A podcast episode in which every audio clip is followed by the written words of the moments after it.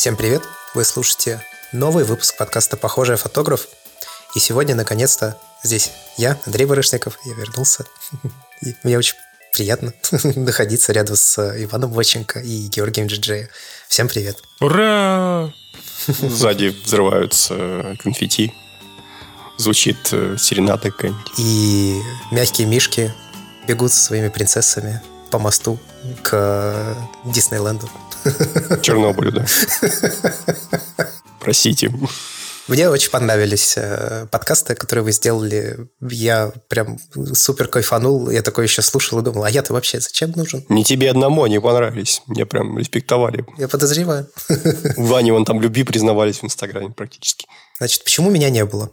Я думаю, что такой вопрос возникает. Мне его пару раз личку задавали. Ну, глобально было два каких-то таких э, мероприятия. Об одном я, наверное, пока не буду рассказывать. А второе было связано с моей учебой. Мы делали коллективный фотопроект. То есть это когда вся группа, а если точнее две наших офлайн группы объединились и пытались снять какой-то фотоматериал или какой-то материал в смешанных э, техниках э, для того, чтобы потом все это оформить в единый проект, объединенный какой-то общей темой. В нашем случае темой выступила, ну, вообще мы его называем внутренний круг, но название – Изначально мы отталкивались от э, зоны комфорта. Ну, это было достаточно тяжелая, на самом деле, штука, потому что, ну, во-первых, новый опыт. Я никогда не работал с большим количеством людей, ну, в каком-то таком творческом проекте, если так можно сказать. Потом э, я еще вызвался верстать. Ну, нам надо было сделать э, лендинг на тильде, и у меня был один опыт работы с тильдой, когда я верстал обзор iOS 13 у нас на сайте для Бердикаста. И когда спросили, кто, ну, типа, может это делать, я сказал, ну, я могу. Это тоже было достаточно сложно, потому что я хотел в верстке как-то уважить, если не все, то большую часть э, проектов, которые сняли ребята, ну, серий, которые они сняли для этого проекта. И это вообще тема, которую я поднимал, когда записывал подкаст Grandmama Sprint, почему у фотографий в интернете нет, э, как мне кажется, клевой верстки. Ну, то есть, когда ты там заходишь, какой-нибудь спецпроект, который делает условный The Verge в IT-индустрии для там какого-нибудь производителя смартфонов, там все так вот это красиво впечатляет и так далее, а в большинстве сверстных фотопроектов, которые или там фотосерии, или подборок за год, или еще чего, которые я видел в интернете, это практически всегда, ну вот, мы, короче, сделали галерею, держите. Мне кажется, тут стоит сделать паузу, чтобы у людей появилось время открыть страничку. Потому что, знаешь, многие люди не любят отвлекаться от подкаста, там что-то в фоне гуглить. Давайте подождем три секундочки, вы откроете, э, чтобы перед глазами у вас было о чем речь. Потому что это очень важно понимать, о чем конкретно говорит Андрей. Ссылка, если что, inner дефис circle photos. А, ссылка будет также в описании к этому выпуску подкаста. Но я старался обыграть в верстке какие-то стороны или идеи серии, которые были.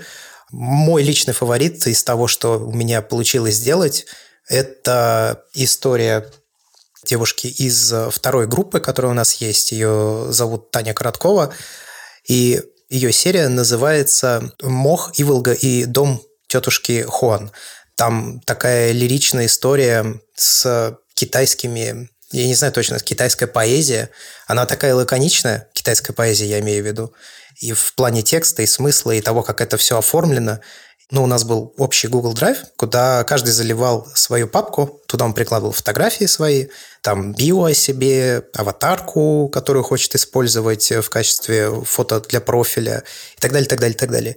И у нее в документе, помимо описания проекта, как раз были э, вот эти китайские стихи и перевод на русский. Она заморочилась, она не просто вытащила перевод из интернета, она общалась с какими-то знакомыми китайцами, она у них спрашивала, правильно ли это переведено, они там что-то подправляли, чтобы просто оказалось, что в китайской поэзии очень тяжело передать смысл.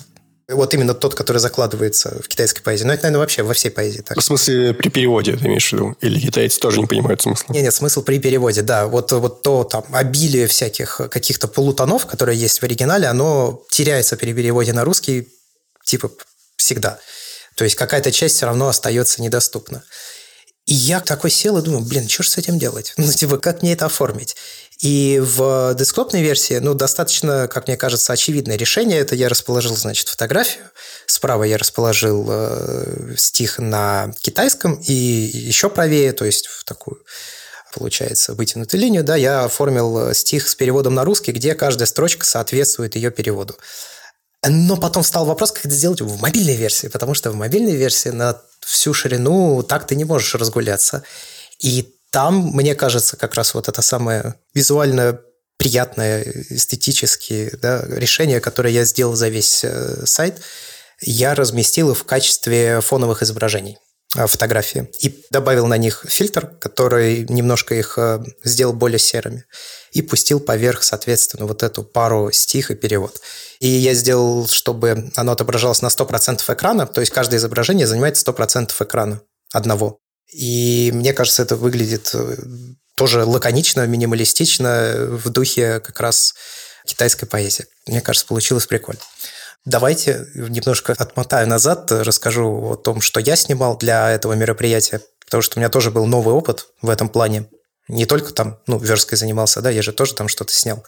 Я когда услышал, соответственно, идею про внутренний круг, то я подумал, что вообще ну, здесь может быть, и зона комфорта, внутренний круг – я подумал и понял, что, наверное, в проекте будет что-то связанное с семьей, наверное, будет что-то связанное с архивом, и действительно, такие работы у нас присутствуют. Проанализировал свои отношения с зоной комфорта, и я понял, что все самое лучшее, что со мной происходило, ну, в плане там какого-то личностного роста, профессионального роста, еще чего-то, это всегда было вне зоны комфорта, о чем я, кстати, недавно тоже рассказывал, когда вот там портреты ездил снимать, например. Я подумал, что я сниму какую-то серию кадров, которые ну, в идеале, должна зрителя выбивать из этой зоны комфорта хотя бы немного. Но при этом, чтобы не было какой-то типа там жести, расчлененки, еще чего-то. И меня также привлекает в фотографии направление магического реализма. Это когда вроде как реальность, но в то же время какие-то объекты, которые выглядят странно, которые вызывают вот это ощущение какой-то сказки, да, и вот как-то это все так сложилось, что в результате в какой-то момент мы начали закрашивать Вику черным э, гримом для лица. Мы купили его в ближайшем магазине Буквоед. Здесь есть такая сетка книжных магазинов в Петербурге. Мы купили, соответственно, вот эти грим в виде карандашей, начали закрашивать ей лицо, и потом через линзу Френеля я пускал свет через смартфон а линза Френели это что такое? Линза Френеля – это пластиковое стекло с радиальной насечкой, которая от центра расходится к краям. И оно таким образом преломляет изображение. Она, например, используется в фотоаппаратах с шахтой для того, чтобы фокусироваться. Она упрощает фокусировку. Я просто знаю, что она есть в объективе Nikon 505.6, благодаря которому он маленький для своего фокусного расстояния очень. Я, честно говоря, поленился погуглить, что такое линза Френеля, и поэтому знаю даже, что в микроскопах вроде она тоже используется. Да-да, это пластиковая пришлепка, ну или там из оптического стекла сделанная, которая кладется либо поверх фокусировочного экрана, либо поверх какой-то другой оптической высокоточной поверхности, которая изображение тебе делает более объемным, что ли. Ну, оно упрощает, я говорю, в данном случае, ну, если мы говорим о моих фотоаппаратах, фокусировку. Но я не использовал никакую оптическую высокоточную линзу Френеля, мы просто ходили по книжной, я не знаю, что это было, книжная ярмарка, наверное, и там продавали их по 100 рублей штука, и что типа, о, смотрите, какая прикольная, прислоняйте глазу, и глаз у вас увеличивается, работает как лупа, юху, как весело. Мы купили такое, и вот я ее использовал, прикладывал к айфону, айфоном светил фонариком, и регулируя расстояние линзы Френеля до айфона, э, менялась форма, соответственно, светового потока, которая получалась. То есть это не просто там рассеянный свет мог быть или круг. Можно было сделать треугольник, э, можно было сделать какую-то там трапецию, еще что-то. Ну вот, используя ее, я начал светить на разукрашенный в черный Вику.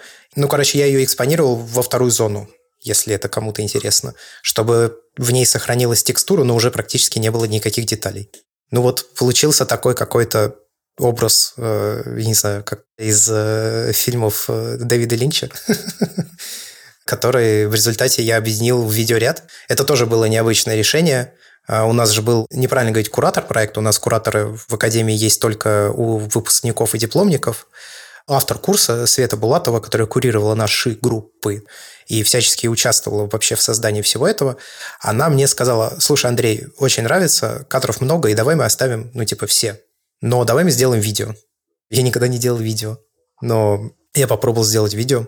Я делал на планшете, кстати говоря, LumoFusion, прекрасный вообще мобильный редактор. Понятно, что это не какой-то, наверное, сверхпрофессиональный софт для обработки видеоряда, но я его неплохо освоил за время, пока я над своим роликом работал. И плюс я помогал ребятам из группы, оформлял для них э, видео с листалками книг, которые они сделали. Очень хорошо работает, и iPad, э, ну, в данном случае iPad Pro, я хочу сказать, вообще ну, типа, супер машина до сих пор, хоть он у меня и 2018 года, очень быстро, там, 4-5К контент, если надо экспортировать, вообще легко, вперед, погнали. И у меня это займет 2 минуты времени. Но это у него, в смысле, у iPad. Не мог не вернуть, да, про, про iPad. И тут заходит Тим Кук. Да нет, просто я почему на самом деле о нем сказал. Я купил LumaFusion несколько лет назад. И такой, когда-нибудь мне это пригодится. Вот настало время, прошло 4, наверное, года, и мне действительно эта программа наконец-то пригодилась. Когда я делал видеоряд, я понял на самом деле, что у меня немножко не хватает э, фоток. То есть, если бы у меня было больше времени, если бы мне не надо было делать сайт, я бы, наверное, еще снял кадров это 10 в этом направлении и добавил бы их. Но пришлось работать с тем, что было. И я четко ощутил, что вот когда я, допустим, сделал изначальный отбор фотографий, которые я хотел бы в этот видеоряд включить, то я подходил к отбору, как если бы я публиковал его либо в социальной сети, либо, может быть, если бы я Зин верстал. А когда я начал делать видеоряд, я понял, что тут вообще другие правила совсем работают. Ну, совсем иначе подходишь к формированию самой серии и к тому, какие кадры ты включаешь. А в чем разница? Ну, во-первых, так как э, у меня видеоряд э, с музыкой, то есть мне нужно было как-то и музыку обыгрывать, да, в этом же есть какой-то свой ритм. Кстати говоря, музыку для меня написал наш э, звукорежиссер Иван, я ему изложил идею, что я хочу получить, я показал ему фотографии, и в каком направлении бы я хотел музыки двигаться. Но нельзя использовать уже существующую музыку, потому что, ну, надо, возможно, роялти будет платить, хоть и это бесплатное использование, ну, в плане, что я не зарабатываю на этом никаких денег.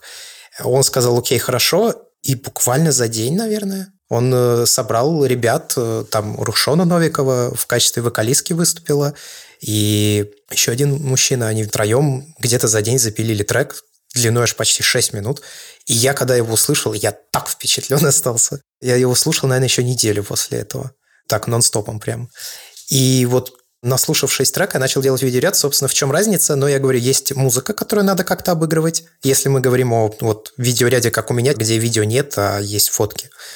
И ты начинаешь понимать, что размерность, которую я в голове себе представлял, когда человек книжку листает, фотокнижку, там есть какой-то свой условно говоря, ритм, да, то есть вот эта фотография, она на себя занимает больше внимания, вот эта фотография, она занимает меньше внимания, но важна там, допустим, как перебивка. Вот все вот это, как я себе это представлял, когда я начал делать видео, видео совершенно не работало пришлось иначе совершенно мыслить о том, какая последовательность кадров даже должна быть. Любопытно, потому что я совсем недавно хотел написать даже в Телеграм по поводу того, что мне очень сильно помогают примитивные мои знания об основах видеомонтажа в том, как я выкладываю фотографии.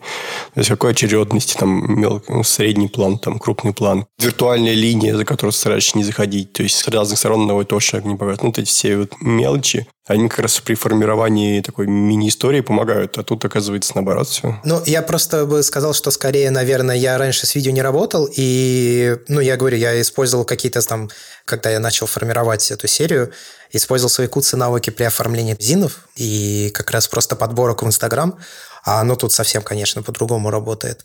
Но и, мне кажется, там есть в видеоряде тоже несколько неплохих находок. Но, опять же, когда я начал делать видеоряд, я понял, что мне, конечно, для видеоряда не хватает барабанная дробь чего? Как вы думаете? Правильно, видео. Я бы вот сейчас, оглядываясь назад, я бы, наверное, сделал штучек 5 маленьких коротких видеороликов, секунды буквально по 2-3, может быть, где бы там разукрашенная в черной Вика вылезает из под условного дерева или там из дыма как-то. Причем не длинные видео, а вот там 2-3 секунды, просто чтобы появилось какое-то движение в кадре. Чуть-чуть. И это бы очень сильно, наверное, сыграло на руку оформлению такому медиапроекта. Ссылку на видео свое я приложу тоже отдельно в описании к выпуску подкаста, поэтому если вдруг кого-то заинтересовал, то можете посмотреть. Но я вообще доволен тем, что получилось. Я такой никогда раньше не снимал. И, и самое главное, что еще полгода назад я не то, что не снимал подобное, а я смотрел на в каком-то вот этом магическом реализме фотографии, и я не понимал вообще, в принципе, как их вообще можно делать. Ну, типа, как это делается? Я смотрел такой, я не понимаю. А тут как-то вот сложилось. Ну что ж, Похоже, придется к следующему разу покупать пленочную видеокамеру. Нет, я, я разорюсь на этом. Короче, кассеты пленки для видеокамер, типа там две минуты видеоматериала, и это типа тысяч пять или десять рублей, что-то такое. Для меня это безумие. Такие деньги я уже не готов тратить на пленку.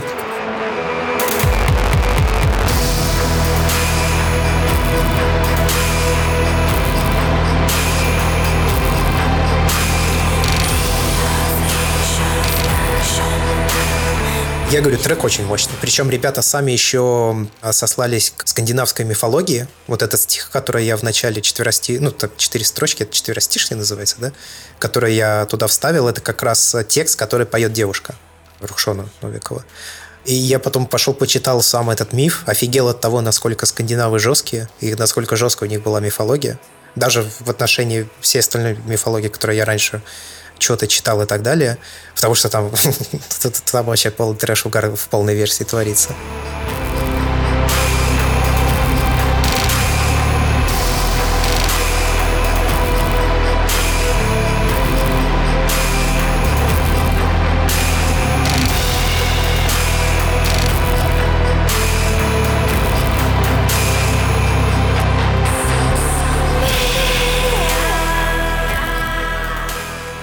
На самом деле, мне очень понравилось работать вообще с материалом, который прислали ребята, потому что у всех он очень разный. У нас, например, вот в этом проекте коллективном у нас есть несколько социально-документальных историй. У нас есть история о доме сопровождаемого проживания Гаорди. Это комплексный проект по созданию альтернативы психоневрологическим интернатам для людей с инвалидностью. Мне кажется, что круто, что уже на первом курсе одна из э, моих сокурсниц, Екатерина Виснер, просто может взять и пойти какую-то такую серьезную историю начать прорабатывать. Это пока что, наверное, самая ранняя заготовка, но просто сам факт того, что она это может сделать, я, например, не готов таким заниматься. Ну, то есть у меня какого-то внутренней уверенности бы совершенно точно не хватило, чтобы пойти и вот ну, начать работать с такой темой. У нас есть э, достаточно много личных историй. Например, у Любы Волковой. У нее история про бабушку, которая очень сильно любила своего мужа, а ей потом он умер, прошло уже 30 лет, а она осталась ему верной. История называется «Медальон». Там фоторяд э, с аудио сопровождением в лице самой бабушки. Мне кажется, это крутая история.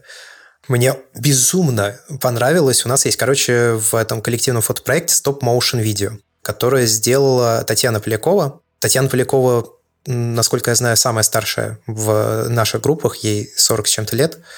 И у нее сложные взаимоотношения с СССР, потому что не было принято вот в то время, когда она росла и была ребенком, выражать свои чувства, и она свои чувства выражала своими куклами.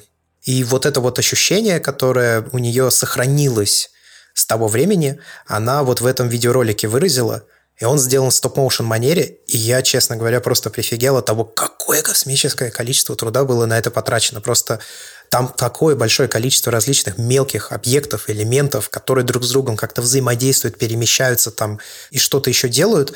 Ну, во-первых, я считаю, что это самая сильная работа в плане вот именно ну, того, как это оформлено как материал, я считаю, что, наверное, она совершенно спокойно может отправить ее, и, наверное, отправит, я думаю, надеюсь, на какие-нибудь э, конкурсы по медиа-арту, потому что, ну, прям это реально серьезный мультфильм. Я когда смотрю людей, которые делают стоп-моушен, именно их работу, я думаю, вот это у людей времени. Терпение сколько надо. И с ума сошел бы уже на 12 кадре. Я офигел просто, когда увидел. Ну, то есть она его очень долго делала, у нас же у всех был дедлайн. И есть даже некоторые люди, которые не успели в дедлайн, и на сайте их поэтому нет. Ну, то есть я их, может быть, постфактум добавлю, но к защите этого уже не было возможно. У нас ребята сделали достаточно большое количество книг изинов. 9, по-моему, или 8 штук. Вика сделала, например, Зин. У Вики тоже очень клевая, как мне кажется, история. Короче, ее мама все время была творческим человеком, но в связи с тут просто жизнью, да, так сложилось, что свой творческий потенциал ее мама никогда, к сожалению, реализовать полноценно не могла. Ну, то есть у нее не было возможности в жизни, как у Вики, взять и поехать там, условно, академию, обучаться там фотографии или еще чему-то. Хотя ей это и нравилось. Мама живет в деревне, Вика ее видит сейчас по понятной причине из-за того, что мама живет в деревне, достаточно редко. И Вика поняла, что, в общем-то, уже и не так хорошо представляет, как вообще мама живет. Мама работает поваром в детском саду. И Вика отправила, короче, ей одну из наших мыльниц с пленками, попросила снимать свою жизнь, вообще вот все, что ее окружает на протяжении типа месяца. И Вика сама тоже снимала свою жизнь на протяжении этого же месяца. Потом забрала пленки, проявила, и все это сверстала в книгу, Книги все из Зины, которые здесь у нас есть, они сделаны полностью вручную, кроме одного Зина.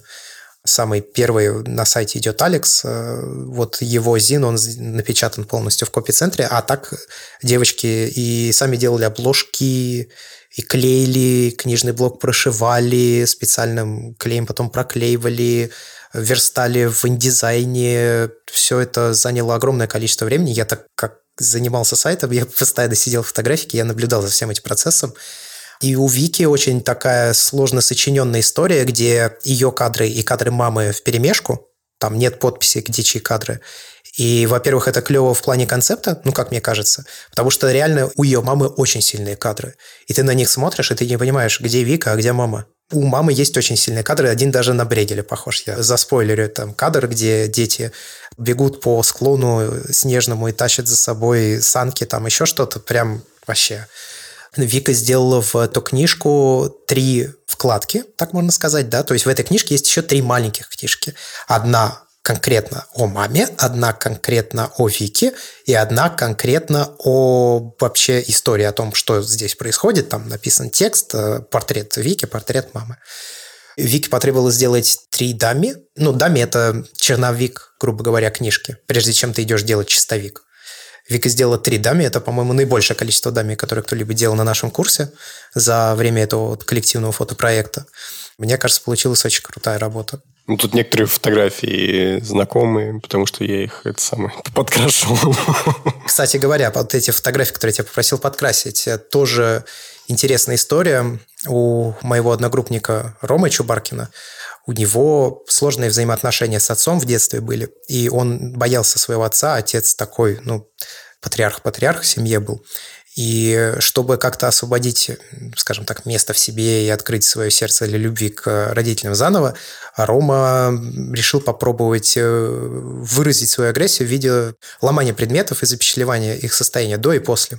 Я оформил это все через э, вот этот э, плагин Juxtapose который интегрирован в тильду, который позволяет разместить два изображения рядом и посмотреть на изменения, да, которые происходят. Я подумал, что Тут, конечно, есть определенный нарратив, вообще изначально заложенный Ромой, что мы как бы разбитые предметы собираем, и в результате мы приходим к чистой странице в дневнике. Ну, потому что отношения не заканчиваются после конфликта. Но мне кажется, что так как этот элемент интерактивный, то, в принципе, каждый посетитель сайта может сам решить, как эта история для него развивается. Ну, то есть он может оставить предметы либо разбитыми, либо собранными, либо полуразбитыми и полусобранными что мне кажется, ну, на уровне идеи тоже достаточно прикольно. Вот этот проект э, с разбитыми предметами. Лично мне немного не хватает там связи между предметами. Я их смотрю по порядку. Порядок, который ты выставлял, это порядок автора? Да. Ну, грубо говоря, я смотрю сверху вниз. А он и в десктопной версии сверху вниз, потому что Jack Suppose не умеет вставать никак, кроме как сверху вниз. Да, последовательность выбрана автором, и в большинстве случаев последовательности, которые есть на сайте, это последовательности, которые выбрали авторы. За некоторыми исключениями, когда это было, конечно, сложно, потому что иногда я верстал и такой, нет, здесь должно быть по-другому. И ты, значит, выходишь на связь с автором, начинаешь обсуждать, вот я считаю, что здесь должно быть иначе, там, начинаешь защищать свою позицию, объяснять, почему так, а не эдак. И вы вместе как-то коллективно приходите к какому-то решению. Вот, допустим, достаточно простая совершенно верстка у проекта Александра Рыбкиной, который называется «30», он о 30-летии. Но изначальная серия последовательности выглядела совсем не так. И вот это вроде бы просто совершенно сверстанное, но на утверждение, согласование, обсуждение было потрачено достаточно много времени. Ну вот в каких-то таких вещах мы, в общем, тоже коммуницировали. И вообще есть ощущение, что после создания всего вот этого мероприятия мы все вместе организовали такой свой собственный внутренний круг тоже. И я думаю, что если мы будем делать еще какие-то коллективные фотопроекты на протяжении обучения в дальнейшем, то вот на этот сайт, который сейчас существует, и на Circle Photos, можно будет загружать их тоже, и у них появятся просто свои ссылки, их можно будет смотреть, и потом получится по результатам всего обучения, э, ну, такой сайт с э, коллективными фотопроектами нашего курса. Мне кажется, это тоже прикольно. Техническое замечание есть. Он немножко подтормаживает, даже на моем великолепном MacBook на M1. Да, я знаю. Я, к сожалению, сделал максимум для того, чтобы этого не было. Просто здесь очень много ну, визуального контента. Мне не хотелось его сильно пережимать, потому что на больших мониторах может быть желание просмотреть какое-то изображение покрупнее и так далее. Есть оптимайзеры, которые сжимают изображение под веб. И я прогонял все изображения, которые на сайте есть через него, и размер менялся, ну, он уменьшался где-то от в некоторых случаях 30% до, в большинстве случаев, 50-80%. Но все равно изображений так много, что я типа не знаю, что я могу сделать, чтобы сделать его быстрее, кроме как уменьшать размер изображений сильно меньше, чем 1920 пикселей по длинной стороне. Прикольный проект, мне понравился, там, где лайки стоят на фотке в галерее. Да, это однокурсница Соня моя, да, это, наверное, один из немногочисленных вообще фотопроектов вообще, которые я видел, не только среди нашего курса, а вообще смешных. Дело в том, что сделать смешные фотографии именно в плане серии и так далее достаточно сложно, которые бы при этом ну, не высмеивали какие-то там человеческие особенности, еще что-то. В общем, юмора в фотографии мало, а у Sony юмор в фотографиях присутствует практически всегда. И у нас же еще защита всего этого была. То есть мы не просто типа сайт сверстали, ну и, и все, и закончился курс. Нет, мы приехали в фотографику, потом мы на протяжении пяти с лишним часов мы защищали все это. Сидела аудитория, задавали вопросы, комментарии, там мы это также обсуждали. Какие-то преподаватели другие были, выпускники предыдущих лет, которые тоже приехали посмотреть. Все оставляли свои комментарии и так далее. И слышать комментарии Сони к вот этому проекту, где она смотрит в окно, это, конечно, вообще важная составляющая всего проекта, потому что, ну, там смешно. Короче, о чем проект? Соня смотрела в окно своего двора. И изо дня в день она видела в этом дворе одних и тех же персонажей, как она их называет. Потому что она не знает ни их имен, ни их мыслей, ни чем они занимаются. Но вот там условная бабушка, которая все время с одним и тем же пакетом в одно и то же время идет в одном и том же направлении, потом возвращается. Или там парень, который ко всем пристает, маленький пацан, который играет, веселится, и ему весело в любых условиях. Она его назвала суетолог. И он там бьет палкой какие-то вещи, пристает к прохожим, делает и там еще что-то, играет с животными, которых встречает во дворе. Вот такую какую-то историю она придумала для каждого персонажа. Она эти истории очень кратко, лаконично и смешно рассказывала. Конечно, это как какая-то комичная серия, прям смешная. Сайт – это медиум, действительно очень важная форма передачи этого материала. Когда ты его верстал, у тебя появлялись какие-то идеи именно по съемке, которые ты бы мог, или там оформлению каких-то вещей, мог бы посоветовать э, фотографам, которые тебе присылают? То есть ты подстраивался под проект, это понятно. Но возникали ли у тебя идеи, что где-то проект мог подстроиться под отображение на сайте? Ну вот, например, у Арины Добрыниной серия про танцы, и там у нее глобально никакого нарратива во время съемки не было, но постфактум он появился. Значит, мужчина танцует, потом появляется женщина в танце, они танцуют вместе, мужчина уходит из кадра, женщина остается и уже танцует свой танец. И она это сверстала в виде зина, который сделан в виде гармошки, и он кольцевой. Ты его можешь смотреть с любой страницы. При верстке на сайте я там перепробовал вариантов, наверное, 10 того, что можно было с этим сделать. И вот, например, если бы можно было подстроить проект под это и так далее, и так далее, и при этом не вмешиваясь, у нас было условие, мы не кропаем. Вот условие на, от Светланы Булатовой, нашего преподавателя, мы не кропаем. Постфактум что-то для где-то все равно кропалось, но вот условие было, мы не кропаем. Но я бы переснял эту серию так, чтобы там, получается, есть пол, есть стена, и есть разделительный, не знаю, порожек между полом и стеной. Вот эти три, получается, ну, они как фон выступают, вот эти три горизонтальные линии, они все время плавают от кадра к кадру. И при верстке на сайте это очень сильно бросается в глаза. А я бы переснял так, чтобы камера не двигалась, чтобы двигался только человек, чтобы вот эти линии все от кадра к кадру сохранялись на одном и том же уровне. Мне кажется, что ощущение вот этого флоу, который в танце возникает, он был бы гораздо сильнее при верстке на сайте. Если бы ну, были выдержаны размерности стен, пола и вот этого порожика. Потом я считаю, что есть очень большое количество историй на сайте сейчас, которые хороши, наверное, как работы... Ну, мы же все первокурсники, мы, в общем, только-только начинаем нашу учебу по факту. Но мне кажется, что некоторые истории имеют очень большой потенциал, который нужно прорабатывать и дальше. Например, вот у Валентина Белоусова история про собак. С детства его собака укусила за лицо, и он их боялся. И он поехал преодолевать свои страхи собак э, в приют собачий. И мне кажется, что история о собачьем приюте, ну, сейчас она состоит из восьми кадров, где сняты портреты. Ну, он, у него была задача преодолеть свой страх, он подходил к собакам очень близко, вплотную практически и снимал их крупные портреты. Но мне кажется, что история про приют, ее можно развивать и какие условия жизни в приютах показать, да, то есть сделать ее как-то более документальной.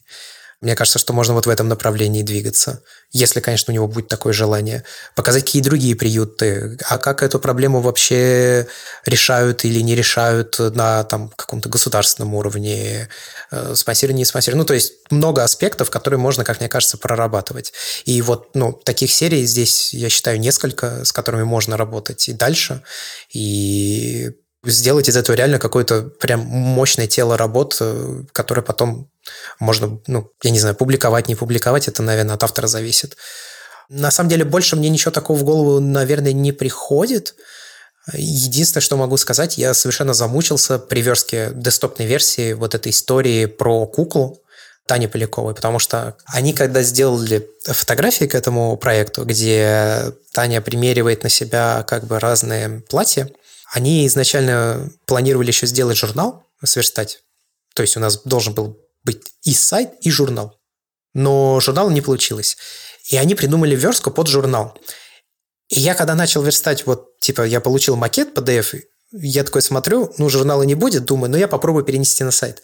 И я когда начал верстать, я понял, что сайт от э, журнала отличается одной очень важной штукой. Но, в принципе, только одной. У него нет границ страницы. Ну, физически границ страницы.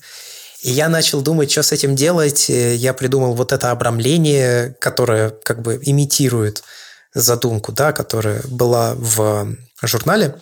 Но я думаю, что, наверное, если бы мы работали с этим вместе изначально с нуля, то под сайт можно было это придумать как-то иначе тоже. Э, как это можно было бы оформить, и, может быть, подстроить и фотографии в том числе. Я пролистал еще раз и больше вчитывался в то, кто автор этих фотографий.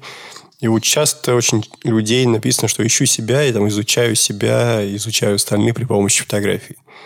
У меня такое ощущение, что из-за того, что так задача была сформулирована, типа внутренний круг, вот и все. Может быть. Вы как-то специально заранее придумывали вот эти подписи? Нет. Это моя была инициатива. Изначально не было никаких подписей. Значит, сейчас расскажу. В Тильде есть функция, которая называется Zero Block. Знаешь? Да, да, да, конечно. И я решил, что я хочу придумать, как будет выглядеть оформление наших профилей. Они на сайте нужны, и я решил, что эти же профили будут выступать заодно и отбивками каждой серии.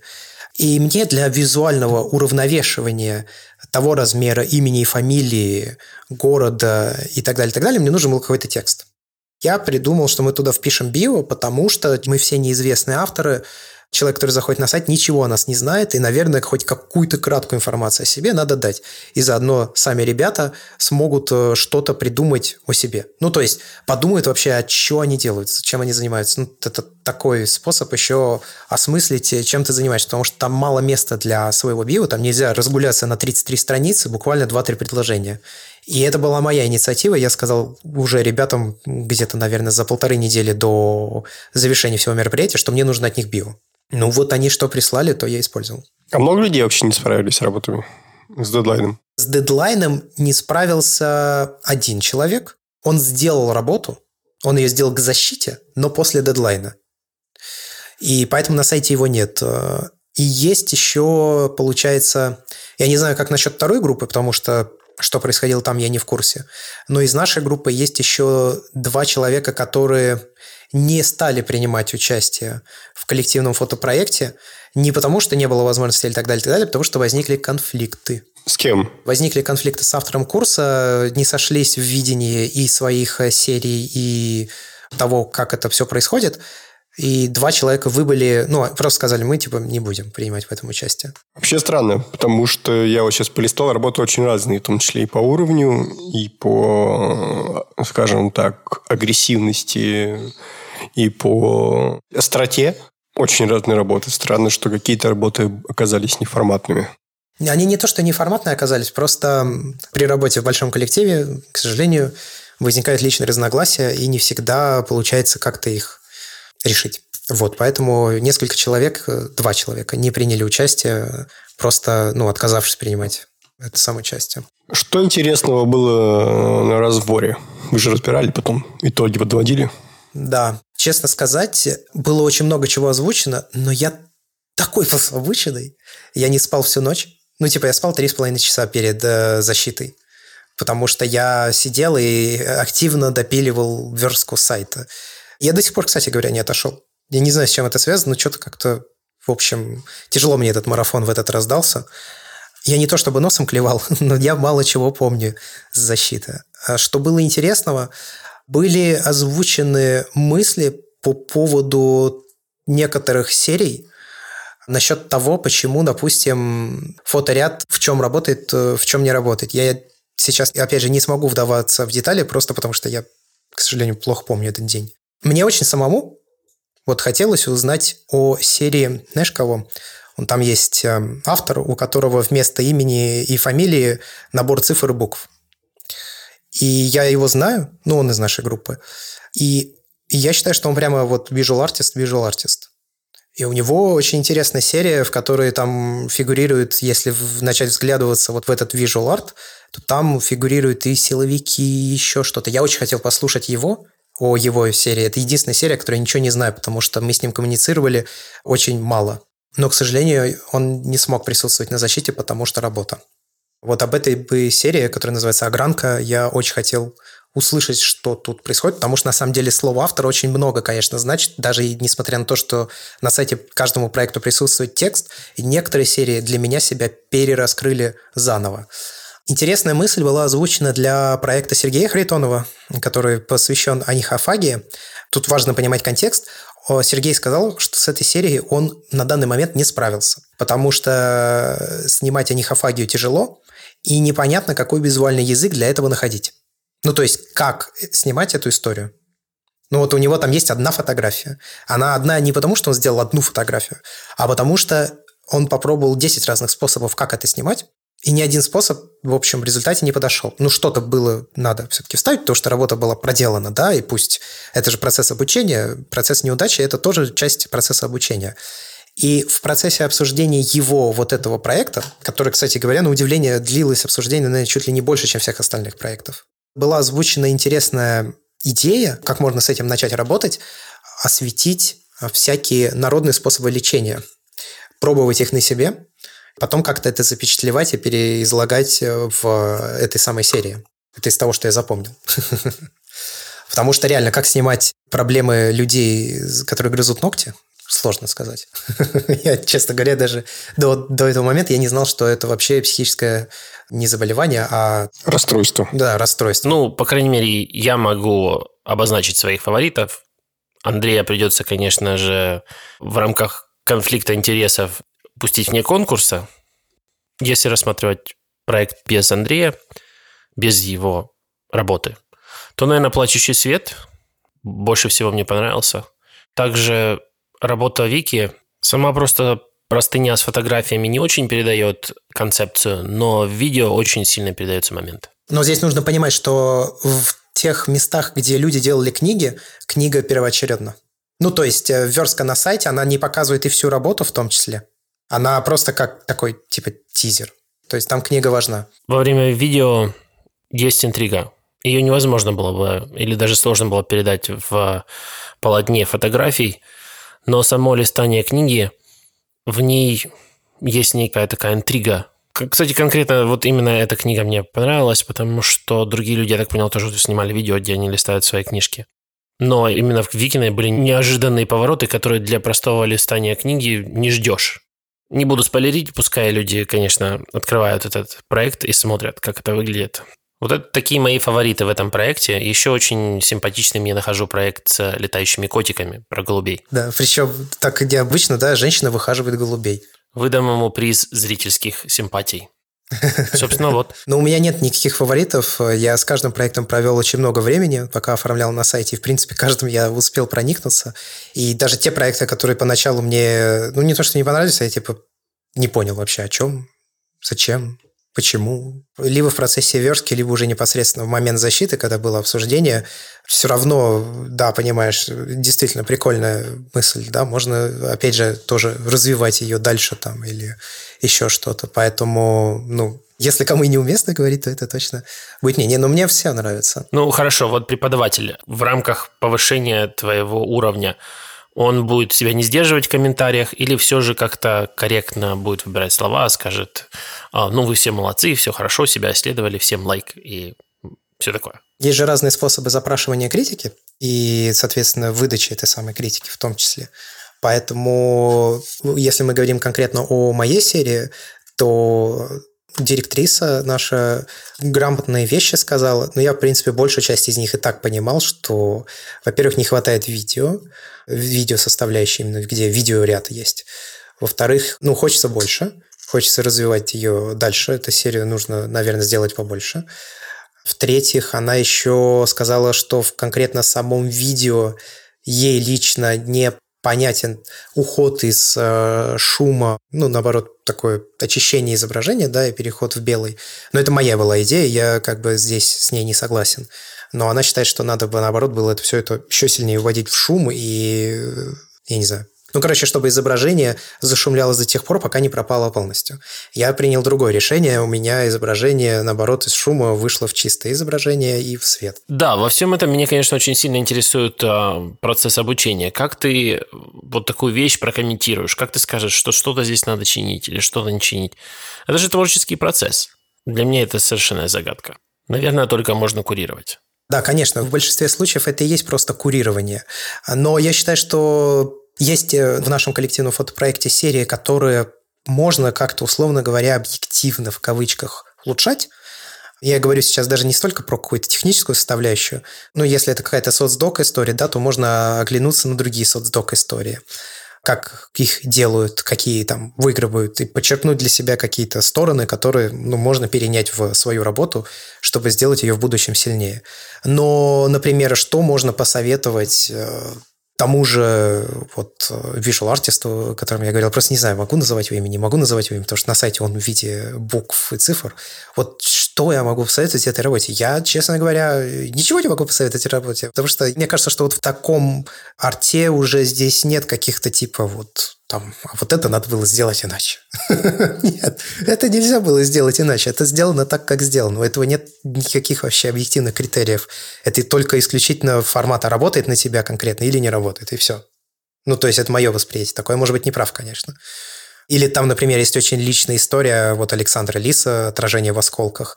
Там видео, когда особенно смотришь, да, э, ну вот что я могу типа сказать, что надо было сделать здесь иначе? Нет, я, конечно, может быть, и могу сказать, но это совершенно точно не та история, где это сыграет хоть какое-то значение. Ну, то есть, мое мнение по этому вопросу, имею в виду. И я еще помню, как э, он это все обсуждал с э, Светой Булатовой, которая автор нашего курса. Она там ему предлагала, ну, может быть, сделаем здесь вот так вот. А у него есть такое четкое видение, как он это представляет. Он такой, интересная мысль, Света, но я сделаю это вот так. Ну, в общем, дискуссии все сводились к тому, что я художник, я так вижу. Не все, не все. Нет, большая часть истории была выписана ну, группой, но некоторая была сделана вот... Ну, у человека есть свое представление о том, как это должно быть, он на него полагается, он делает так, и ну, там какие-то советы прислушивается, но все равно вполне вероятно делает так, как считает ну, необходимым. Подытоживая, наверное, как-то весь этот рассказ, э, ну, во-первых, ссылку можно посмотреть, она в описании к выпуску подкаста будет. Делитесь впечатлениями, если кому интересно. Вы можете писать это в комментариях на нашем сайте, можете писать в личку, можете распространять этот сайт. Мне будет очень приятно, если он соберет какое-то количество ну, просмотров, да. Мне было очень интересно над всем этим работать. Во-первых, я снимал в стилистике, в которой раньше я и не снимал, и не понимал, как снимать. Во-вторых, я работал над видео, и я никогда раньше над видео не работал, и это было интересно. Я понял, как можно ну, в дальнейшем, если я буду использовать видео в своих работах, то что нужно еще сделать для того, чтобы видео реально прям совсем заиграло. Потому что сейчас я считаю, что получилось хорошо, но большая заслуга музыки. Очень большая заслуга музыки. Это как бы часть моей работы, но это не я сделал все же. Это музыка, это не я написал ее, спел и так далее. А ты не думал, что само музыкальное сопровождение после того, как ты его послушал, оно тебя увело куда-то в другом направлении? Ну, тут, скажем, ты думал до этого в одном, а теперь в другом. Нет, не думаю, потому что во-первых, я сразу представлял, что я хочу получить в плане музыки, я имею в виду. И я постарался расписать Ивану максимально подробно. Я покидал референсы, я объяснил, куда это движется. И глобально эта последовательность, она не изменилась. Ну, то есть, там, условно говоря, от первого до последнего кадра мы все равно проходим тот же путь, который я планировал изначально. Там изменилась последовательность в процессе. Ну, то есть, какие-то сегменты, секции переехали местами, поменялись и так далее, и так далее. А, кстати говоря, это же действительно прям совсем смешанный медиум. Допустим, э, в этом видео есть звук журчания воды. Ну, его я сам записал. Я опускал телефон к ручейку журчащему, записывал его, использовал. А, ветер, правда, это просто сэмпл бесплатный из интернета, но тем не менее. Ну и вот я говорю, собственно, верстка сайта.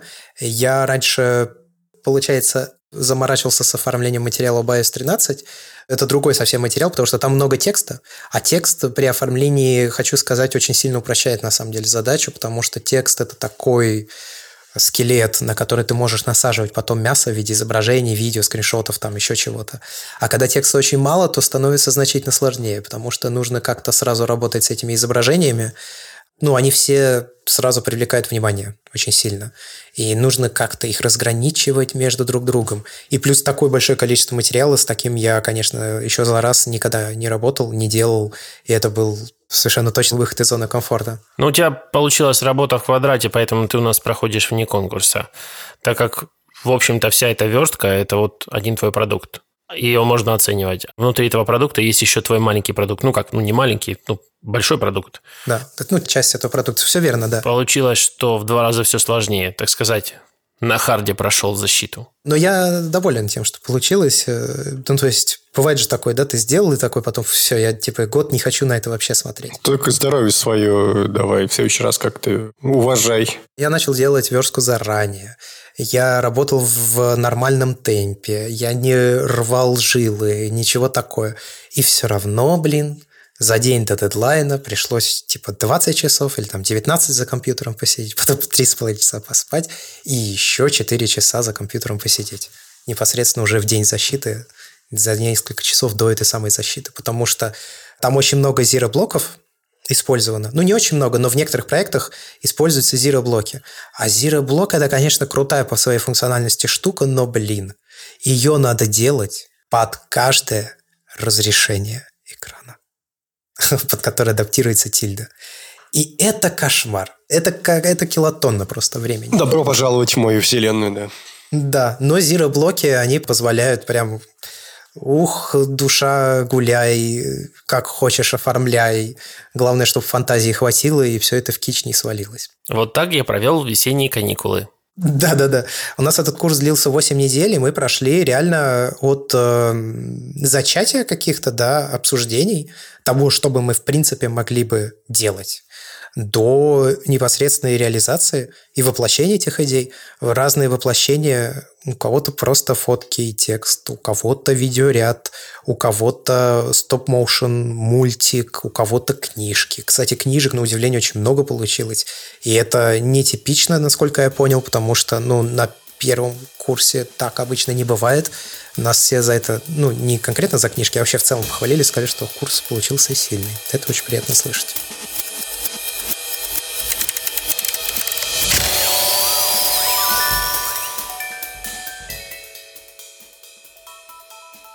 Большое спасибо за прослушивание. Я надеюсь, что вам понравится то, что мы сделали в фотографике.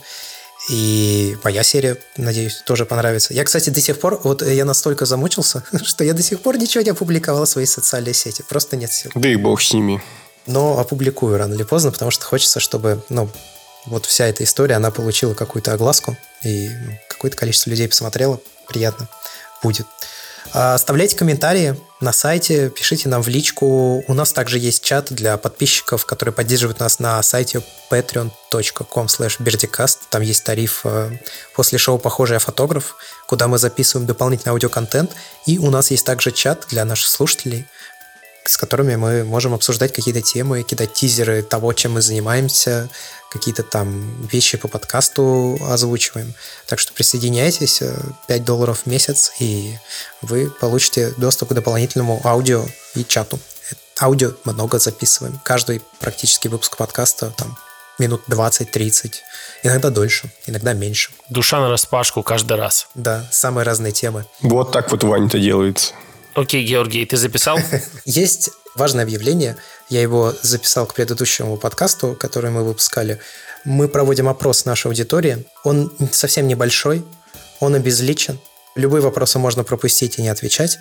Нам это нужно, чтобы лучше понимать, кто нас слушает, и чтобы подкаст рос, развивался и становился лучше. Чтобы продавать даже рекламу, давайте своими словами. В том числе.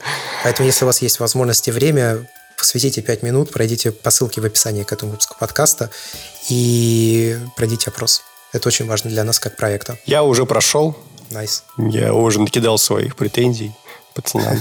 Раскритиковал их во все поля. Если у вас что-то болело по поводу того, как вообще надо вести подкасты, может, там это высказать. Там все на духу им там выложил. Жалко, подписываться нельзя, что это я написал.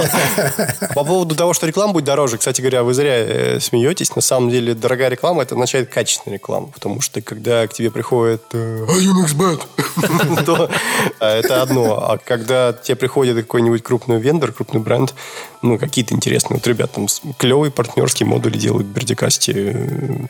Такая реклама не дешевая. И когда подкаст может с такими людьми договариваться, это, в общем-то, всем это только плюс.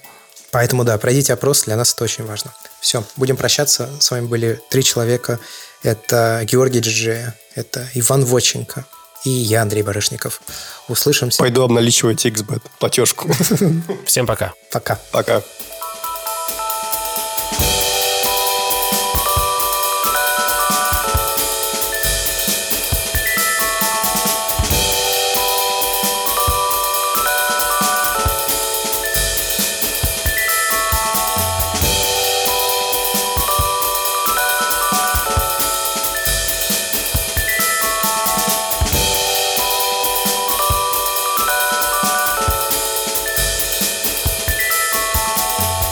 Ой, у тебя кра- красивые изображения. У ну. тебя теперь не веб, у тебя теперь э, Nikon. Ой, в смысле, Sony. Да, я использую... Я, кстати, в прошлый раз тоже использовал, просто сейчас я выставил 50. У меня не было в прошлый раз. А, да, точно, точно. У меня... Да, в прошлый раз это была с тобой, это была экшн камера. камера. Наконец-то я наладил Sony.